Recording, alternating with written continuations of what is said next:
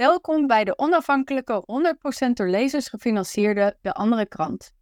Vandaag spreek ik met vliegtuigbouwkundige ingenieur Bert Weteringen over zijn boek Windhandel, de impact van grootschalige energieopwekking met windturbines. Bert, welkom.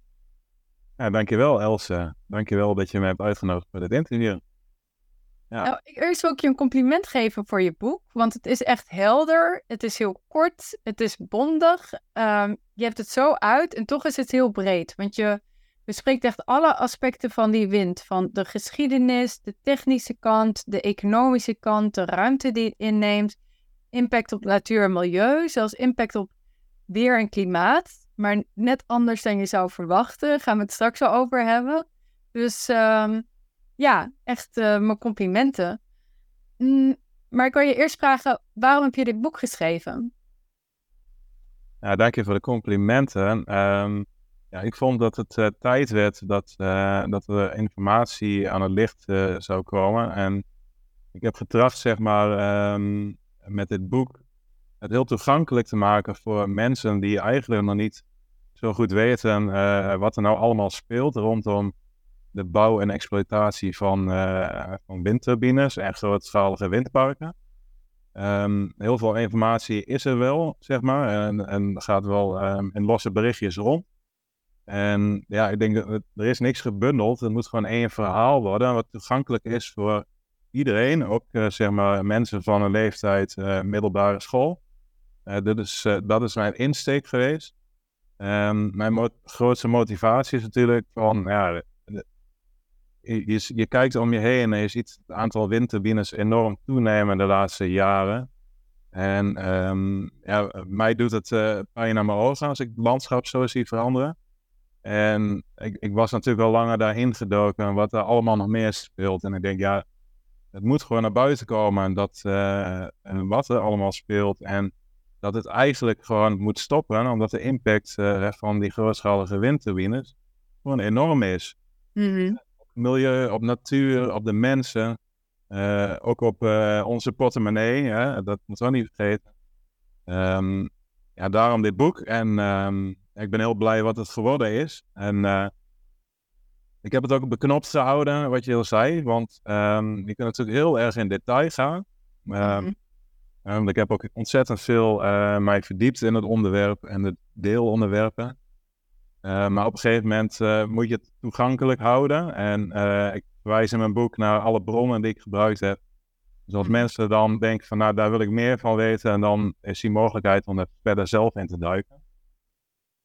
Precies. Kun je een beetje een beeld scheppen van de schaal? Voordat we over de, de impact zelfs van hoeveel molens zijn er nu ongeveer wereldwijd? Waar willen ze eigenlijk naartoe? En ook van, uh, ja, ik vond het echt indrukwekkend als je het hebt over de hoeveelheid materialen die er voor nodig zijn. Ja, ja, ja er zijn, uh, uh, om, te, om te beginnen, wereldwijd zijn er nu ongeveer naar schatting, want het is niet precies te bepalen, 200.000 windturbines. Mm -hmm. um, nou, je ziet al wat, wat, hoe dat zich manifesteert. Want als je bijvoorbeeld bij Nederland de grens naar Duitsland uh, passeert, ja, het staat helemaal vol. Mm dus, uh, maar ze willen dus naar uh, in 2050 zouden dat er zeker 2 miljoen bij moeten komen. Um, ze worden steeds groter. Hè? Dus ehm, als, als ze zeg maar, met deze grote windturbines, wat je nu ziet, door zouden gaan, zouden dat er nog veel meer worden. Mm -hmm. je kunt je afvragen wat, wat beter is uh, want ze gaan steeds groter, maar 2 miljoen moeten er dus zeker nog bij komen. Um, en ja, dat zijn dan turbines van waar ze op mikken van uh, op land uh, misschien 5 tot 10 megawatt. En die worden wel uh, bijna 300 meter hoog als, als, het, als het tip, zeg maar, als het rotorblad helemaal verticaal staat. Nou, in Rotterdam staat ook al zo'n zo'n grote windturbine op Maasvlakte. Die is 300 meter hoog. Mhm. En dat is een beetje waar we moeten denken wat, wat ze de komende jaren willen gaan bouwen. Want die ontwikkelingen gaan steeds verder. Mm um, ja, en uh, als je gewoon kijkt naar wat er nu gebouwd is de afgelopen twee, drie jaar, uh, bijvoorbeeld in de Flevopolder, dan praat je een beetje over uh, 4 megawatt turbines. Mm -hmm. um, in Nederland staan er overigens op dit moment iets van 2700. En dat gaan ook heel veel meer worden de komende tijd. Uh, maar 4 megawatt turbines, zoals in de Flevopolder, daar heb je uh, bijvoorbeeld aan materiaal, heb je daar 900.000 kilo staal voor nodig. Er gaat 2,5 miljoen kilo beton in de grond. al die heipalen die uh, de grond in moeten. Dan komt er een enorme fundering op, omdat de belasting van die fundering enorm is. Mm -hmm. Voorstellen met die hoofdes en bepaalde windsnelheden. En ook de gedraaiende effecten. Dus er ontstaan allerlei trillingen. Dat moet allemaal opgevangen worden door die fundering. Dus een enorme hoeveelheid beton.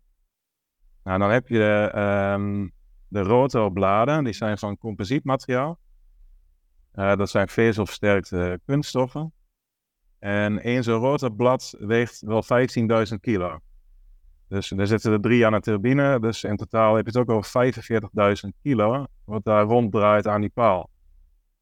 Ja, daar zit trouwens ook nog balsa-hout in. Uh, om uh, zeg maar de structuur te verstijven. Ja. En want als je dat samen neemt, al die materialen hebben zelf enorm veel energie nodig, überhaupt om geproduceerd te worden. Is die energie wel duurzaam dan? Nee, het meeste wordt gewoon geproduceerd met uh, fossiele brandstoffen. Mm -hmm. En ja, de, de, hele industrie zal uiteindelijk ook geëlektrificeerd moeten worden. Um, maar goed, dat, uh, of, en, en, daar is waterstof uh, op een gegeven moment uh, voor nodig. Mm -hmm. um, daar zijn dan ook weer heel veel windturbines voor nodig. En um, het, het, is gewoon bekend dat om waterstof te produceren met het elektrolyseproces, mm -hmm. verlies je 70% aan energie dus wat ze willen is uh, met wind en zon energie opwekken om waterstof te produceren, om vervolgens uh, met die, dat te gebruiken om vervolgens in staal te gaan produceren. Maar volgens mij hoef je geen ingenieur te zijn om na te gaan dat dat misschien niet uitkomt. Daar hoef je in principe inderdaad geen uh, ingenieur voor te zijn, daar moet je gewoon je verstand voor gebruiken. En ik ben al wel ingenieur, vliegtuigbouwkundig ingenieur. Maar ik gebruik meestal gewoon mijn gezonde verstand en dan kom je eh, veel verder dan uh, alles wat je geleerd hebt, zeg maar. Maar goed, het is wel heel, heel handig geweest, uh, um, ook voor het schrijven van dit boek, dat ik zo'n uh, luchtvaartbouwkundige achtergrond heb. omdat heel veel ehm, aspecten van die technologie terugkomen in de windturbine-technologie. Ja, precies. Ja, want dat was iets wat ik me ook afvroeg. Hoe lang is zo'n turbineblad ongeveer, zo'n rotorblad? Er zijn, uh, gemiddeld zijn ze tussen 60 en 80 meter lang. Uh, inmiddels zijn er ook bladen van 107 meter, zoals het voorbeeld dat ik net gaf in, uh, op de Maasvlakte. Die turbine, uh, ja, die turbine mhm. heeft bladen van 107 meter lang. -huh. Daar is wel op dit moment zeg maar een beetje de limiet van wat het materiaal aan kan en ook wat het qua belastingen aan kan. Maar dat blad werd, want dat las, las ik in je boek, op 1400 graden Celsius gebakken in een oven. denk ik, wat voor een oven is dat dan? Ja, inderdaad, dat is uh, hoe glasvezels uh, geproduceerd worden. En daar heb je dus enorm veel energie voor nodig. Um, want het glas wordt uit, zeg maar, uit, een, uit een vloeibaar bad uh, gesponnen. -huh. Vervolgens wordt het, ja, dat, dat gebeurt dus ook bij 1400 graden. Uh -huh dus en dat, inderdaad, ja, dat soort processen moet je aan denken. Hè? En uh, ja, we kennen natuurlijk ook de staalindustrie. Mm -hmm. Overal is warmte voor nodig om zeg maar materialen te fabriceren. Dus uh, daar gaat enorm veel energie in zitten. En nogmaals, ja, dat is uh, voornamelijk nu gewoon fossiele brandstoffen. En hoe lang moet die windmolen draaien voordat het überhaupt al die energie-investering heeft teruggewonnen? ja, Weet je, dat is wel lastig te achterhalen. Ze brengen natuurlijk altijd hele mooie verhalen de wereld in. Dat het uh, na een half jaar uh, dat het alweer terugverdiend zou zijn, allemaal. Mm -hmm. um, ik weet ook uit ervaring, uh, ook in mijn huidige werkzaamheden. Ze, ze doen dan een LCA, heet dat. Dat is een mhm. Life Cycle Assessment. Nou, volgens mij bestaan er nog niet geen waterdichte Life Cycle Assessments. Want je moet met zoveel aspecten rekening houden. Mm um, ja, dat is bijna onmogelijk. Ja. Dus ik, ja, dat lijkt er gewoon op dat ze zich heel erg rijk rekenen. Want um, ja, de kosten van een turbine bijvoorbeeld, als je daar alleen naar kijkt, Dan is uh, een turbine op land, die kost al 3 miljoen om te bouwen. Gemiddelde turbine. Op zee kost die 30 miljoen. Dus het zijn enorme investeringen. Mhm. Het levert uiteindelijk ongeveer 3, 4 cent per kilowattuur op voor de exploitant. Um, ja, dus je, je kunt erna zijn, je moet wel heel veel energie uh, opleveren om die kosten überhaupt uit te krijgen. En dan heb je ook nog eens te maken met onderhoudskosten natuurlijk. Um, Er wordt ook steeds meer eisen gesteld. Nederland heeft ook, um, speelt ook in op dat er geparticipeerd moet worden. Dus uh, uh, inwoners van Nederland moeten zeg maar 50% participeren in, een, in de bouw van een windpark. Um, maar dat komt er ook op neer dat die mensen daar geld uh, uit halen op een of andere wijze. Vaak zijn het ook weer belangenverenigingen of uh, mensen die weer connecties hebben met, met gemeentebesturen. Dat zie je ook veel. Komt steeds meer aan het licht. Hè, dus ze weten gewoon al van, ah, daar komt een gebied waar we kunnen gaan bouwen. En ze spelen er handig op in, want ehm, ja, er worden allerlei mensen ingelicht van, let op, daar kan gebouwd worden. Daar eens uh, in gaan, uh, geld in gaan steken. Zodat we daar ook weer geld kunnen uithalen. Maar het wordt heel erg verdeeld. Dus het wordt een soort uh, olievlek van die opbrengsten. Die gaan overal naartoe. Gemeenten verdienen er ook geld aan. Van de, de, de bouw van een turbine.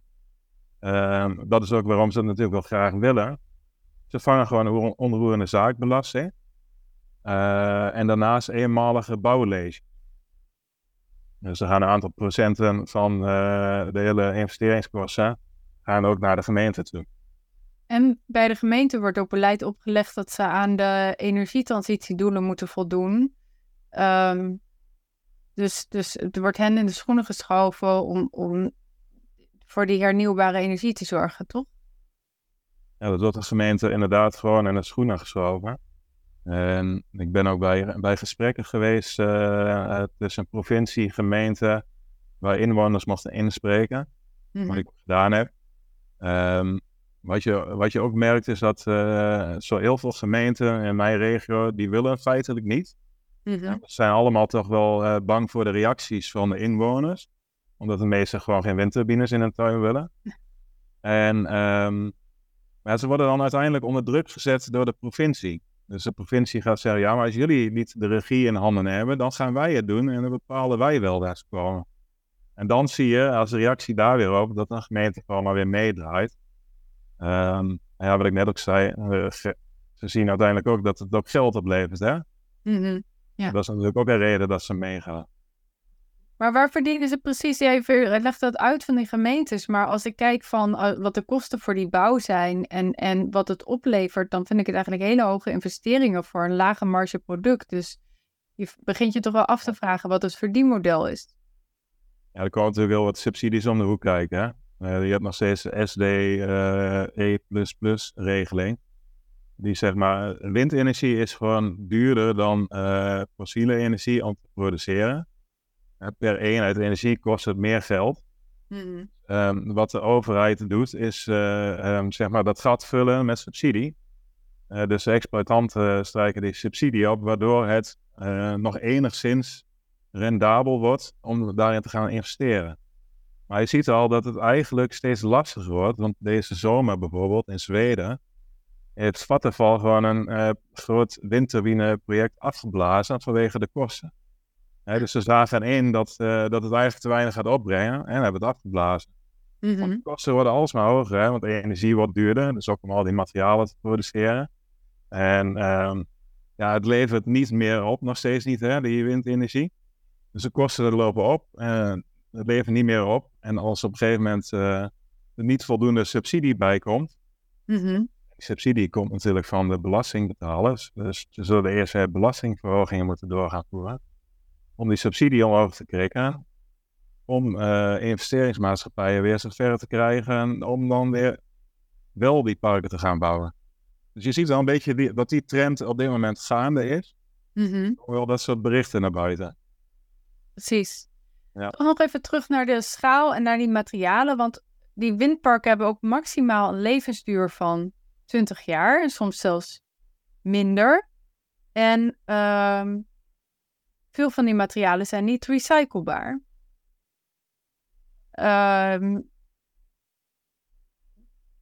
wat ik me afvroeg, is er een bepaalde, hebben die bedrijven ook een verantwoordelijkheid na die 20 jaar om het op te ruimen? Of blijft dat dan gewoon staan? Want ik denk bijvoorbeeld ook aan die beton die ze onder andere op het land natuurlijk, maar ook in zee storten. Uh, wat bijvoorbeeld voor vissers die daar voorheen visten, is dat heel lastig. Als daar overal, de, ook al halen ze die palen weg, die beton blijft in zee zitten. En dat is gewoon slecht voor hun, voor hun netten. Uh, en trouwens verandert dat ook het ecosysteem. Maar is er een bepaald, ja, als ik een eh, elektrisch product koop, dan, dan betaal ik daar extra voor, omdat het dan allemaal goed afgehandeld wordt. maar ja, hoe is die verantwoordelijkheid aan het eind van de levensduur uh, geregeld? Want dat zit ook nog in dat kostenplaatje. Ja, dat zit er inderdaad ook nog in. En een hele goede vraag, Elsa. Um, wat, wat ik uh, als enige voorbeeld heb, dat er in Zeewolde begin dit jaar was er een, een turbine afgebroken. Daar zag je wel dat ze, um, zeg maar de, de uitbaten van het windpark, die uh, is uiteindelijk uh, verantwoordelijk voor de verwijdering van die windturbines. Mm Die worden daar nu ook uh, ontmanteld. Ik hoorde dat laatst nog, dat het nu daadwerkelijk gebeurt. Mm -hmm. Dus dat, dat ligt wel een stuk verantwoordelijkheid bij de uitbaters van zo'n windpark, om dat ook weer af te breken. Um, maar goed, hoe grootschaliger het wordt, hoe hoger die kosten gaan worden, mm -hmm. om ze dan weer te ontmantelen en te gaan recyclen. Kijk, we staan nu eigenlijk aan, in de eerste loop van er worden weer turbines afgebroken en die moeten worden gerecycled. Mm Voor zover dat kan. Um, nu gaat het dus nog wel via de exploitanten. Mm Of dat zo blijft, ik vraag mij ook af. Uh, maar ik kan dat niet met zekerheid zeggen op dit moment. Ik heb daar te weinig informatie voor. Maar ik, ik kan me zo voorstellen dat het een heel uh, hot issue gaat worden. Omdat het mm. inderdaad op een gegeven moment zoveel kosten met zich meebrengt.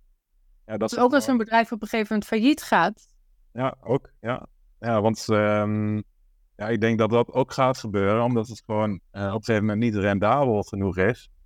En dat ze, dat ze ook over de kop kunnen gaan. Je ziet bijvoorbeeld nu ook uh, al bij Siemens. Ze hebben Siemens Gamesa, dat is een dochteronderneming van Siemens. Mm -hmm. Die zit al aardig in de problemen, want de onderhoudskosten zijn echt enorm. We hebben zeg maar een aantal, uh, aantal ontwerpfouten gemaakt in een nieuwe generatie uh, turbines. Mm -hmm. uh, waardoor ze enorme onderhoudskosten hebben gekregen. Ze moeten al heel snel, zelfs bij nieuwe turbines, onderdelen vervangen. Nou, dus vervolgens heel slecht aan te komen op de huidige wereldmarkt. Um, dus die kosten lopen, lopen al in een miljarden. Dat zijn gewoon verliesgevende ondernemingen aan het worden. En um, ja, dat is inderdaad uh, wel een dingetje van hoe gaat dat dan opgelost worden als steeds meer bedrijven failliet gaan. Mm -hmm. um, en ze moeten wel nog die uh, kosten dragen voor de afbraak van de turbines. Ik hou me hard vast hoe dat gaat in de toekomst. Precies, en dan nog even specifiek op die rotorbladen, want ik kom natuurlijk oorspronkelijk uit duurzaamheid, nu niet meer, maar dan, daar noemen we de, dat soort uh, materialen monstrous hybrids omdat als je inderdaad gewoon één materiaal hebt, staal, dan kun je het recyclen. Maar die rotorbladen, alles door elkaar vermengd en kun je ook niet goed uh, scheiden. Dus, dus uh, ja, hoe kijk jij tegen die recyclebaarheid aan? Ja, nee, het is op dit moment um, glasvezel sterkte epoxy. Um, is op dit moment niet te recyclen. Althans, uh, volgens mij zit een bedrijf in Bremen die wel wat doet. Die uh, hakken zijn kleine stukjes en dan wordt het weer vermengd met uh, cement of zo. Um, maar er gebeurt heel mondjesmaat. Mm -hmm. dus wat er over het algemeen nu nog gebeurt met die rotorbladen is dat ze gewoon verbrand worden. en in Amerika zie je zelfs, omdat um, ja, daar is het makkelijker om regelgeving te omzeilen mm -hmm. in bepaalde staten dan zie je dat in bepaalde staten uh, ze echt gewoon gedumpt worden. Dus ze worden letterlijk begraven onder het zand. Dus dat is een gigantisch afvalprobleem ook. Maar ook die verbranding, want je, dat hebben we nog niet gezegd. Jouw specialisatie is een materiaalkunde ook, toch? Ja. ja. Dus um, wat, hoe kijk jij aan tegen het verbranden van dit soort epoxyharsen? Ja, kijk, je, je hebt daar goede filterinstallaties voor nodig, want er komen gewoon giftige gassen vrij. Um, overigens ook interessant om, om daar even op aan te sluiten, is uh, er zit dus in epoxy uh, van een heel groot deel, 30 tot 40 procent, zit BPA, bisphenol A. Mm is op dit moment weer een hot item in het nieuws. Uh, want het zit in allerlei verpakkingsmateriaal. Ja. En, um, en ze zijn dus heel erg die, die regels voor BPA aan het uh, verstrengen. Mm omdat het een gevaar oplevert voor, voor de mens. Nou, het is een endocrine disruptor, toch? Wat zei je? En de, het, het verstoort het endocrine stelsel. Ja, ja het is een hormoonverstorend uh, goedje. En um, ja, je wilt daar niet te veel van in je lichaam hebben, eigenlijk niks. en uh, de regels worden dus strenger voor verpakkingsmateriaal. Um, maar ondertussen bouwen we ontzettend veel windturbines met rotorbladen waar het gewoon massaal in zit. En um, door slijtage, slijtage van die rotorbladen komt het ook gewoon vrij in de natuur en in het milieu. Ja. En ja, ook even inhaken op die slijtage van, dan kom ik ook weer op het aantal rotorbladen. Um, soms op zee zijn ze na drie jaar of vier jaar alweer versleten. Want je moet je voorstellen, bijvoorbeeld uh, voor de Schotse kust, met veel mm. hagelbuien en harde wind. Ja, dat, dat, is met een paar jaar zijn die uh, versleten. En dan is er gewoon echt een hele laag uh, epoxy verdwenen van die rotorbladen. En ja, dan praat je misschien wel over kilo's. Er zijn Noorse uh, onderzoekers geweest die het daarover hebben. Dus gewoon kilo's BPA wat in het milieu verdwenen is per rotorblad. Ik ben zelf iets voorzichtiger daarin. Want, um, maar in ieder geval is het zo dat, dat het in het milieu komt. Mm En um, ja, je wilt het goedje niet in het water, in het milieu hebben, want daar blijft het heel lang, zeg maar, zijn, werks, zijn, zijn slechte werkzame eigenschappen behouden. Het breekt niet af onder natuurlijke omstandigheden. Het breekt niet makkelijk af. In de lucht gaat dat uh, nog redelijk, uh, maar zodra het in het grondwater of in het uh, zeewater terechtkomt, dan blijft het, heeft het een lange halfwaardetijd. Oh, dat is wel een water verspreid. Dus dat komt uiteindelijk in alle dieren en organismes. En uh, ja, oké. Ja. Oké, dus als je dit allemaal samenneemt, is zo'n um, windturbine wel... Want het wordt altijd verkocht aan ons als hernieuwbare energie. Maar is dit nog wel hernieuwbaar? Ja, de term hernieuwbare energie. Ik vind het een, een vreemd gekozen uh, term. Um, je onttrekt uh, energie aan de lucht. Uh, maar goed, is, is het daarmee hernieuwbaar? Ja, net, net zoals de term duurzaam vind ik ook een, rare term trouwens, maar dat zal ik verder niet op eerst aan nu. Um, ik, vind het, ik vind het niet hernieuwbaar, want uh, je onttrekt ergens energie aan en je gebruikt het ergens anders voor. Um, ja, is dat hernieuwbaar? Doordat je dus energie onttrekt aan het systeem van de atmosfeer, mm gebeuren er ook weer andere dingen in die atmosfeer. Maar daar wil je het later ook nog over hebben. Precies. Dat, uh... ja, misschien eerst over van uh, wat, wat je ook beschrijft. Dus na die technische kant en de materialen en zo. Is dat uh, als die dingen er eenmaal staan, dat het toch al gigantische impact heeft op de natuur ehm, en, en dieren. Dan kun je daar wat voorbeelden van geven. Ja, zeker. Ja, een, een eerste ernstige geval, wat gelukkig ook steeds meer uh, onder de aandacht komt, is um, het aantal bultrugwalvissen wat, uh, wat aanspoelt op het strand uh, langs de Amerikaanse oostkust. Um, dat is sinds 2016 is het verdrievoudigd. dus ze zijn het gaan onderzoeken van hoe dat nou kan, hè? want daarvoor was het gewoon drie keer zo weinig. Nou, dan zijn ze erachter gekomen dat ze in 2016 ook begonnen zijn met, uh, uh, met het afscannen van de zeebodem uh, met zogenaamde multibeam sonar. Mm -hmm. Dat zijn bundels sonargeluid die ze uitzenden vanaf een schip mm -hmm. om, de, om, de, zeebodem in kaart te brengen.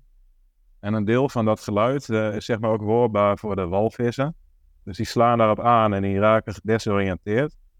Um, maar ze kunnen ook door die geluidsgolven gehoorschade krijgen. En um, ja, als ze gedesoriënteerd raken, bestaat de kans dat ze in een scheepsschroef uh, zwemmen, bijvoorbeeld. En uh, zich dus verwonden en vervolgens uh, aanspoelen op een strand. Nou, het blijkt dus echt een verband te zijn tussen dat ze in 2016 daarmee zijn begonnen En vervolgens in 2017 ook nog met het haaien van de heipalen in de zee. Mhm. Eh, wat natuurlijk enorm lawaai met zich meebrengt. Mhm. Dan moet je denken aan eh, ja, zeg maar 150 decibel aan geluid, eh, wat zeker geproduceerd wordt. Nou, de mens. ehm, Hoe groot zijn die heipalen? Ongeveer? Je liet een foto Ehm. zien. Ik vond het bijna onvoorstelbaar gewoon. eh. Nee, eh, nee, een, hei, ehm, een heipaal, zeg maar, in de grond, eh, dat valt nog mee. Dat is een halve meter bij een halve meter of zo. Maar ze moeten dus heel veel van die palen eh, in de grond heien. Om zeg maar één fundering op te kunnen plaatsen. Mhm. Ehm, en dus, ja, zeg maar, het heien van één paal kost een paar uur tijd. Maar per turbine moet je er heel veel doen. Dus zeg maar zo 50 of 60. Mhm. Je bent er gewoon uren mee bezig. En als je dan het hebt over een heel windpark met honderden turbines, nou, dan kun je uitrekenen hoe lang eh, dat ze daarmee bezig zijn. Plus al die schepen die ook nog eens af en aanvaren hè, met materiaal. En Ehm, die, die gelu- dat geluid draagt ook veel verder door het water nog dan door de lucht. eh. ja. En, ge- en water is algemeen bekend, geluid draagt heel ver. Dus eh, het beïnvloedt niet alleen zeg maar, de, de directe omgeving, maar dat gaat veel verder. Mhm. Ik denk dat, er ook, ehm, dat het effect nog groter is dan dat direct zichtbaar wordt doordat de walvissen aanspoelen op het strand, bijvoorbeeld. Ja. Ja, in Nederland heb je natuurlijk hetzelfde iets in de Noordzee met bruinvissen. Ehm, Mhm. hè, die zijn ook gevoelig voor eh, al, die, al die herrie die onder water eh, plaatsvindt. Dan heb je dus onder water, ehm, heb je dan belangrijke voorbeelden genoemd. Boven water heb je natuurlijk eh, de vogels. Dat wordt ook nogal gebagatelliseerd, hoeveel slachtoffers onder vogels vallen.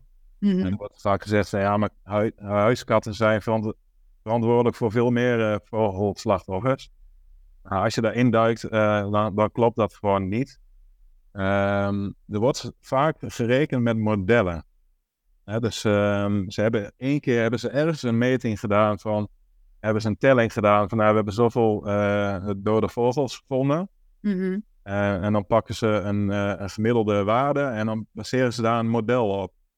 En dat gebruiken ze volgens de komende jaren ehm, om zeg maar iedere keer te, eh, te zeggen, nou kijk, dit hebben we toen onderzocht. En eh, het blijkt al mee te vallen met die slachtoffers. Nou, er zijn natuurlijk ook mensen geweest die hebben dat grondiger eh, onderzocht. Je hebt bijvoorbeeld ook in Duitsland als voorbeeld de rode wouw, eh, die, die wordt gewoon met uitsterven bedreigd sinds er heel veel windturbines zijn gebouwd. Oké. Ehm, nou, zo zijn er meer soorten vogels die echt wel grote slachtoffers zijn van, van de rotorbladen. Eh, ook in Nederland. En ja, wat je ziet van, ehm, als er echt serieus stellingen gedaan worden, blijkt soms dat er gewoon zeven keer zoveel slachtoffers gevonden worden als dat ze gebruiken in die modellen.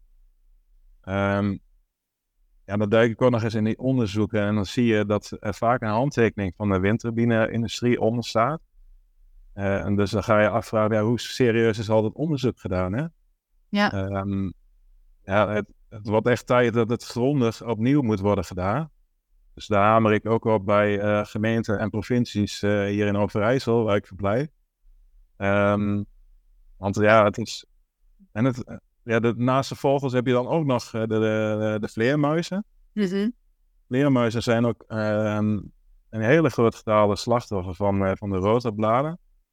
Is niet helemaal bekend hoe het komt, maar op een of andere manier eh, voelen ze zich aangetrokken of zo tot eh, die, die zwiepende rotorbladen. Ja. En wellicht ook door de insecten die zich eh, afzetten op de, op de rotorbladen, want die worden natuurlijk ook slachtoffer. Mhm. Je ziet soms een hele voorrand van zo'n rotorblad, die is helemaal gevuld met insecten. Even een zijspoor, dan worden ze trouwens ook nog minder rendabel, want de luchtstroming rondom die bladen is heel belangrijk. Ja, ja. Vol, vol zit met insecten, dan wordt die stroming anders, dan wordt die minder efficiënt. Nou, Maar vleer, en nog even terug op die vleermuizen. ehm, in Amerika blijkt er nu doodsoorzaak nummer 1, windturbines.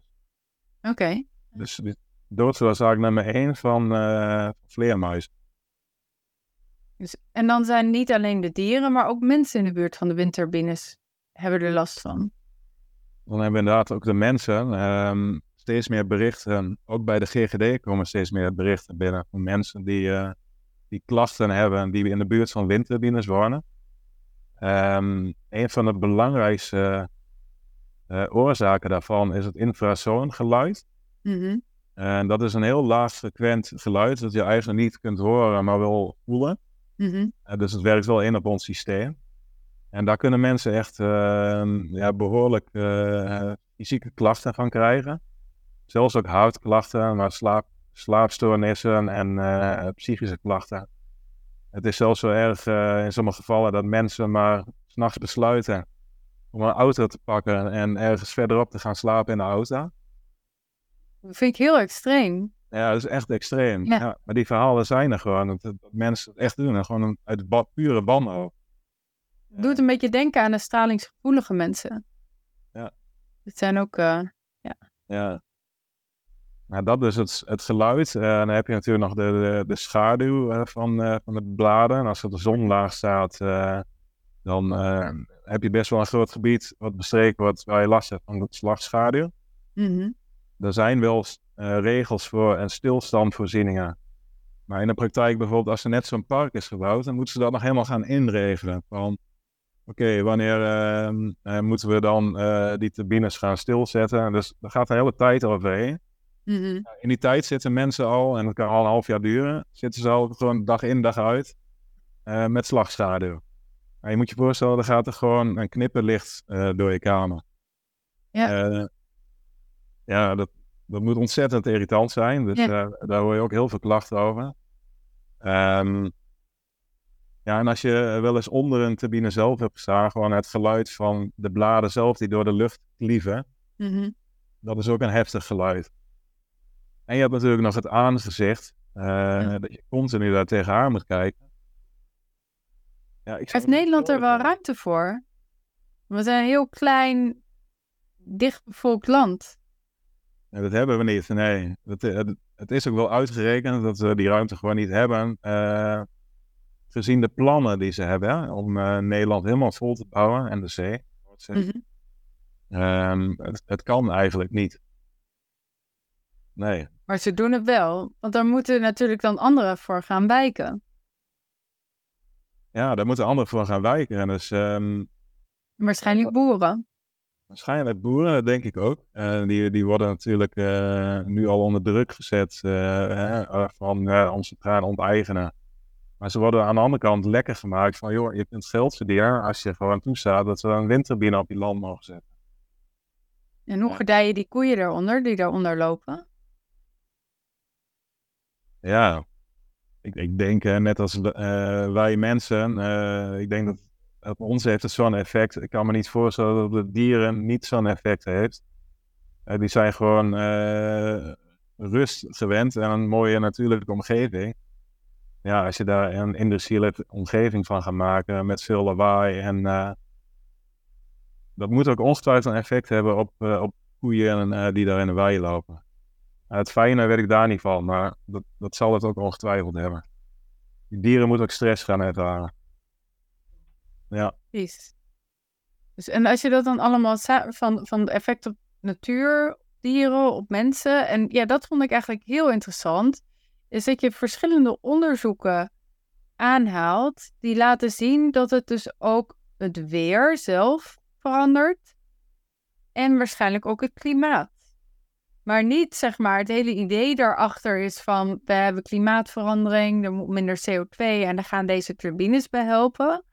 Dus maar niet zozeer van, die, in die zin, maar ja, kun je dat uitleggen van wat de effecten van windmolens op het klimaat zijn? Ondersteunt door die onderzoeken die je citeert? Ja, ja. misschien eerst het weer, dan is het een beetje begrijpelijk wat er dan gebeurt. Dat is denk ik niet moeilijk voor te stellen. En als je um, zo'n rotorblad begint bijvoorbeeld op 65 meter hoogte. En dan uh, een beetje afhankelijk van de diameter uh, gaat hij uh, tot 250 meter hoog. Nou, die, die gaat door verschillende luchtlagen. En um, een beetje afhankelijk van de toestand van de atmosfeer. Dus hebben we een hoge druk of een lage druk. En hoeveel vocht zit er in de lucht. maar die mengt gewoon die luchtlagen met elkaar. Um, waardoor je eigenlijk lokaal dus het weer kunt gaan beïnvloeden. Uh, je, je ziet dat ook, uh, er zijn mooie foto's van gemaakt. dat onder bepaalde stabiele omstandigheden er gewoon een soort wolkenvorming plaatsvindt achter windturbines. Nou, als je dan een enkele windturbine hebt, dan zal het lokale effect vast al meevallen. Mhm. Maar goed, we praten inmiddels al over windparken en het zijn er soms 50, maar het worden steeds vaker 100. Ehm, en die werken allemaal samen, dus die zijn allemaal eh, die lucht aan het mengen. Dus je Mhm. kunt je voorstellen dat het effect steeds groter wordt. Ehm, ook het KNMI heeft zelfs naar buiten gebracht ehm, dat het bouwen van windparken op zee gewoon effect heeft op de windsnelheid op 100 meter hoogte. Nou ja, windsnelheid heeft ook te maken met weer, atmosfeer. Mhm. Ehm, want het blijkt gewoon dat 150 kilometer eh, in het zocht van een groot windpark, zeg maar, er nog steeds een redelijke windafname meetbaar is op 100 meter hoogte van meer dan 1 meter per seconde, dus zeg maar 4 kilometer per uur. Ehm, dus dat is best nog wel significant. Mhm. Eh, en dat op 150 kilometer afstand. Dus zo- zo'n groot gebied ben je eigenlijk al aan het beïnvloeden. Ehm, dus dat betreft het weer. Hè. Dat kan bijvoorbeeld eh, kan een groot park kan eh, mistvorming veroorzaken. Ook andersom, hè. het kan ook ineens droog en opgeklaard worden. Ehm, wolkenvorming kan ook. Ehm, maar omdat ik dat toen ontdekte, dacht ik van, hey, hoe zou het dan zitten met het klimaat? Zou het daar misschien ook nog effect, op kunnen hebben? Mhm. En, en toen kwam ik hele interessante dingen tegen. Er was al in 2012 in Amerika een onderzoek naar gedaan. Eh, er waren mensen geweest die hadden temperatuurmetingen van de bodem gedaan. Eh, en dan hadden ze eh, temperaturen gemeten net in het windpark Mhm. en net buiten het windpark. Dus wel gekeken van hè, dat de condities daar eh, hetzelfde waren. Mhm. En die kwamen tot de conclusie dat na tien jaar eh, de temperatuur van de bodem in het windpark ongeveer 1 graad hoger geworden was. Ehm, hetzelfde soort resultaat hadden ze ook in China gevonden, toen ik verder ging zoeken. En ja, dan denk je van, ja, wat heeft dat dan met klimaat te maken? Ehm, maar als een bodem eh, warmer wordt, dan verdampt er dus ook meer water uit. En als een bodem dus droger wordt daardoor, eh, dan kan die makkelijker warm worden. Want je kun je voorstellen, als je een natte bodem hebt Mhm. en de zon schijnt daarop, dan voelt die bodem gewoon koud aan, omdat eerst het water verdampt moet worden. Mhm. Als die bodem dus al een stuk droger is, dan wordt die bodem ook sneller warm. Wordt ook een Ja, feedback loop. Ja, dat is een feedback loop. En dus als je een heel park hebt met windturbines en die staan daar dag in dag uit eh, eh, zwiepen en die temperatuur van die bodem wordt dus hoger, wat is aangetoond. Wat ook te verklaren is als s'nachts bijvoorbeeld eh, eh, die turbine nog staat te draaien. Aan de, aan de grond is het vaak koud. Mhm. Dan mengt die warmere lucht van boven naar beneden. Dan blijft die bodem toch relatief warmer dan die anders zou zijn. Ehm, dus je kunt je voorstellen van als er steeds meer windturbines gaan bouwen en die bodem wordt droger, dan wordt het ook gewoon daar warmer. Dus als je dat heel grootschalig gaat doen, ga je het land gewoon verwarmen. Als je alles vol zet met turbines, ga je dus het land verwarmen. Je- En verdrogen. en verdrogen, ja. En ehm, ik, ik ben ook gedoken in wat eh, kaartjes van Duitse overheidsinstanties. De, ehm, je kunt daar vinden, eh, zeg maar, de, een kaartje van de dichtheid van het aantal turbines per, eh, door heel Duitsland. Mhm. En die heb ik gelegd over een kaartje van de droogte van de bodem. Die wordt ook geregistreerd door een bepaald overheidsorgaan. En eigenlijk kun je daar gewoon eh, één op één een overlap in zien. Dus dat vond ik wel heel erg eh, merkwaardig en geeft ook de hand met, eh, met, met die metingen in Amerika en China.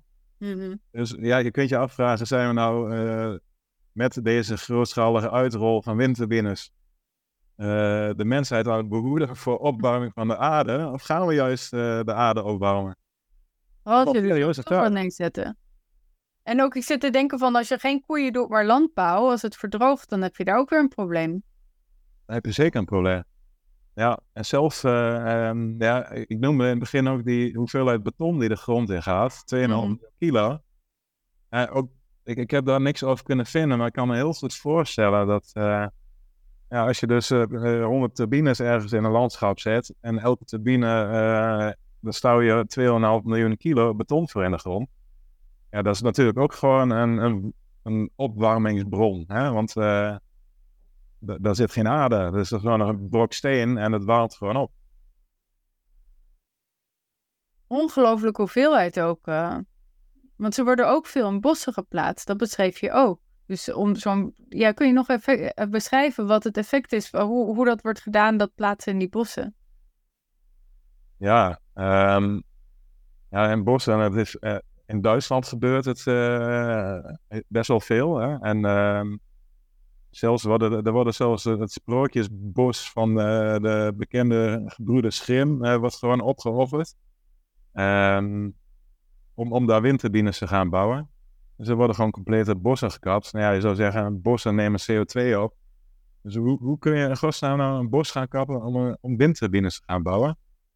Um, dat in Duitsland, um, hoe dat bijvoorbeeld ook gaat in Zweden, dat is helemaal bizar. Daar uh, zetten ze langs de westkust, bouwen ze die windturbines op, um, op de heuveltopjes. Ja, er is natuurlijk allemaal bos daar. Dus om daar te komen moet je eerst allemaal paden door de, door de bossen wanen. En dus die bossen worden gekapt, er worden allemaal grindpaden aangelegd om naar die heuveltoppen te komen. En vervolgens worden die heuveltoppen uh, uh, opgeblazen met dynamiet om een vlakke ondergrond te genereren. En daar wordt dan een turbine opgebouwd. En zo banen ze zich een weg door die bossen. En Marijn Poels heeft daar trouwens ook een mooie doc mhm. documentaire over gemaakt. Um, het Wind 21.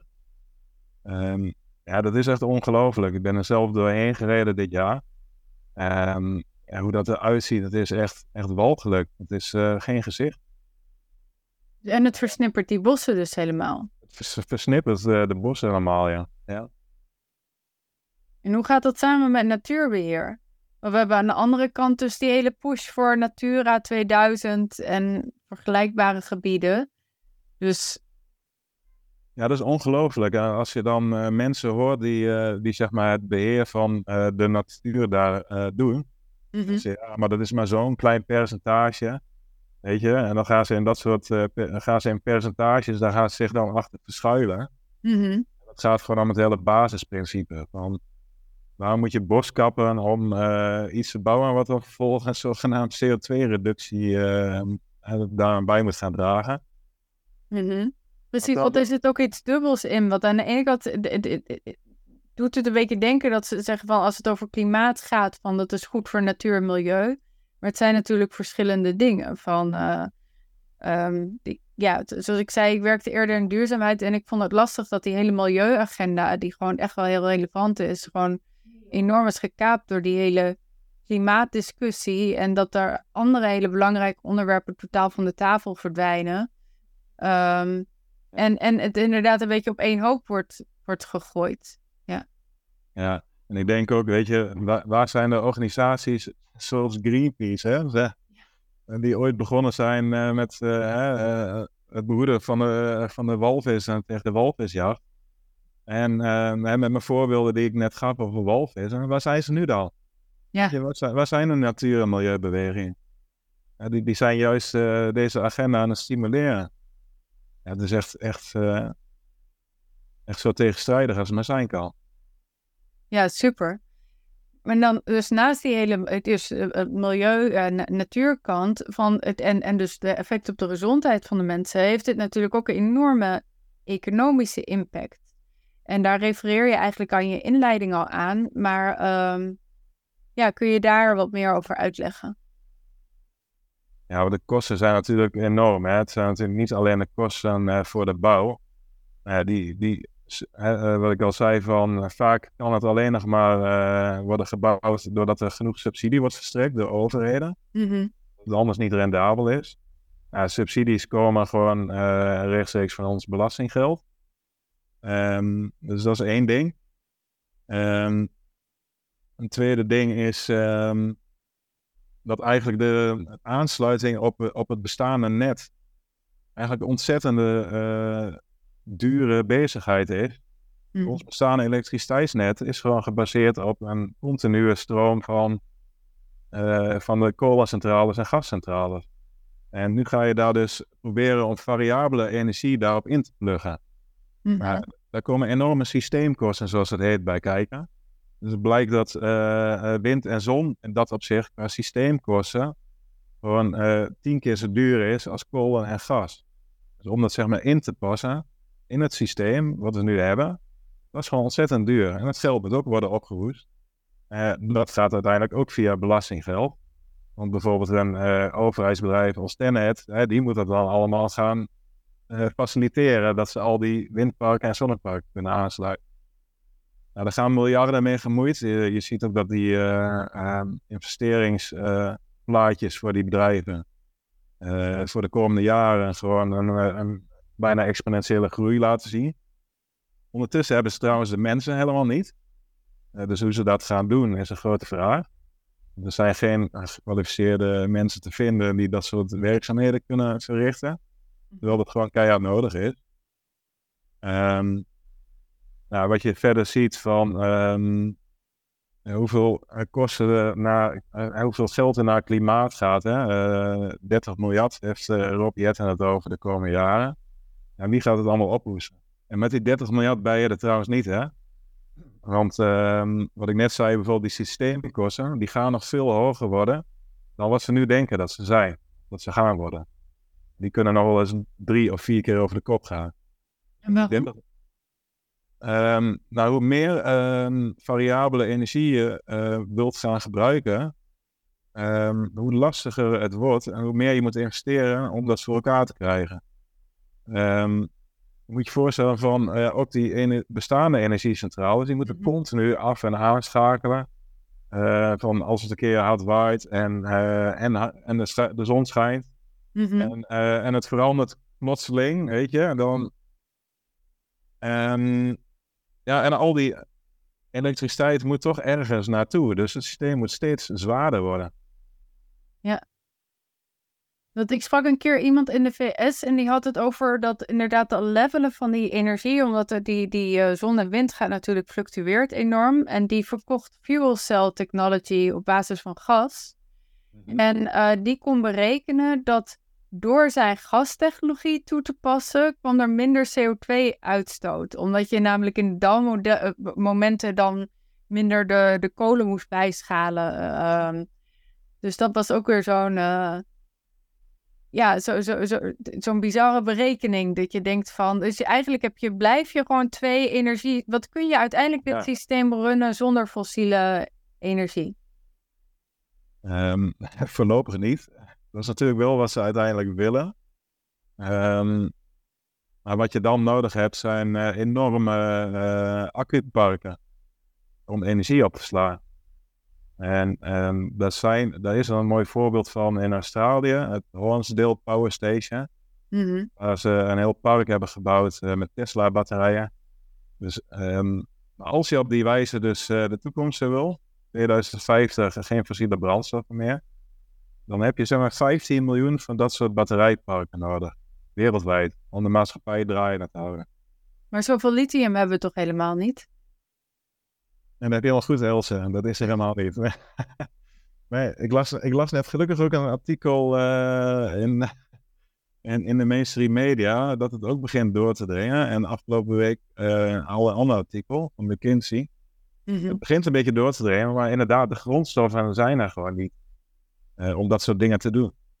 Ja, plus als je kijkt hoe dat lithium gemijnd wordt en waar en wat dat met, met de mensen doet en de natuur. Ja, dat is echt vreselijk. Je hebt vast al de beelden gezien van die lithiumbaden in Chili. En um, ja, het zijn erbarmelijke omstandigheden. De verwoesten daar de lokale gemeenschappen, cultuur. De inheemse cultuur verdwijnt daar. En het zijn de grote uh, mijnbedrijven die daar de scepters waren. Ja? Mhm. Ja, en die mensen hebben het niet zo breed, dus ze worden eigenlijk min of meer gedwongen om daar maar mee te werken als je daar nog enigszins een bestaan wilt hebben. Ja, en, en die batterijen hebben ook weer een recycleprobleem. Ja, precies. Want uh, dat soort batterijparken waar ik het over had, op dit moment uh, gaan die batterijen maar 15 jaar mee en moeten weer vervangen worden. Uh, hetzelfde geldt natuurlijk ook voor zonnepanelen en voor windturbines. Dus dat wordt een enorm uitdaging om dat überhaupt te kunnen gaan doen. En ze mikken natuurlijk een beetje op innovaties. Mhm. Daar gaat ook weer een heel grote subsidiestroom naartoe. Mm -hmm. Waar wij trouwens ook weer voor moeten betalen. En, maar Ja, dat, uh, ik zie dat eerlijk gezegd niet gebeuren. Want als je kijkt naar bijvoorbeeld lithium, er is op dit moment een tekort van 98%. Dat heeft uh, professor Simon Michel heeft dat helemaal uitgezocht. Mm Ja, en om nieuwe mijnen te gaan ontginnen, dat kost jaren. En hm. dan is nog maar de vraag of die rendabel wordt. Van de tien, van de tien mijnen die je ontgint, uh, blijft er hooguit dan nog maar twee bestaan, omdat de rest niet rendabel is. En als ik nou terugga naar het economische plaatje, want je had het net dus over het, het, zeg maar het subsidiëren van die infrastructuur. Dus dat is, eh, hoeveel keer ging dat over de kop? Dus de, de prijs voor, voor de netwerkkosten? Uh, de systeemkosten zijn ongeveer tien keer zo hoog voor windenergie ten opzichte van olie en gas. Systeemkosten dat... bedoel, bedoel ik dan mee gewoon alles van bouw, inpassing in het netwerk, uh, dus eigenlijk de hele cyclus, tot ook weer het, uh, het, het afbreken. Oké, dus, dat is, oké, dus dat is zowel de productie van, van uh, ja, de productie als de netwerkkosten. Dus over je hele energierekening. Ja. Ja. ja, want je had een heel mooi kaartje. Misschien kan iemand het erin van, van dat het ook laat zien van dat je de fossiele brandstoffen en hoe meer e hernieuwbare erbij komt, gewoon de, je ziet gewoon die, die energiekosten omhoog, um, ja. omhoog gaan. Dus je krijgt het zowel via de belastingen als via je uh, gewone energiekosten um, wordt dat duurder. En... Ja, ja, je ziet nou ook de energiebelasting. Ja, die werd 1, 1 januari dit jaar werd die eh, al 59 cent op gas bijvoorbeeld. Um, ja, dat is puur om uh, dit soort uh, dingen te kunnen financieren. En dat zal alleen maar verder omhoog gaan.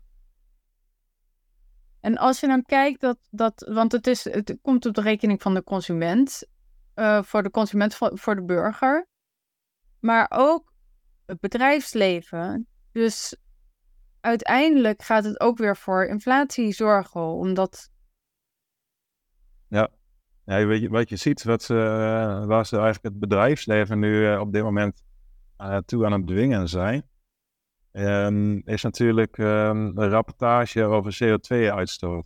Mm Bedrijven worden verplicht om daarover te gaan rapporteren vanaf volgend jaar. En um, ja, dat houdt in dat ze ook een beleid moeten gaan voeren op CO2-uitstoot. Uh, heel veel bedrijven, uh, met name de grootverbruikers, die stoken gewoon heel veel met gas. Mm -hmm. zware apparatuur, gas gestookt. Um, nou, die hebben gewoon een machinepark daarop ingericht. Dus die kunnen echt niet zomaar 1, 2, 3 openschakelen op een heel ander productieproces.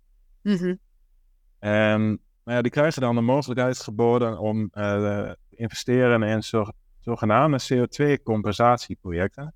Mm -hmm. dus een bedrijf wordt eigenlijk min of meer gedwongen om een grote investering te doen in een CO2-compensatieproject. En wat je zegt, ja, dat, dat geld, uh, ja, dat moeten ze ophoesten. En uiteindelijk willen ze natuurlijk ook blijven staan, dus dat geld moet ergens vandaan komen. En um, ja, dat zullen we ook uiteindelijk allemaal met elkaar moeten betalen. Uh, want dat betekent inderdaad dat, uh, dat de prijzen van producten gewoon omhoog gaan.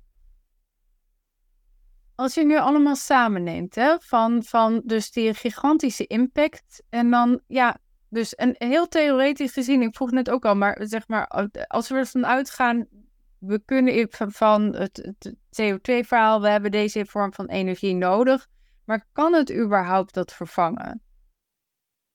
Want waarom zet je in op een technologie die. Uh... Nee, het gaat er niet kunnen vervangen. En um, waarom erop wordt ingezet, vind ik ook een hele goede vraag.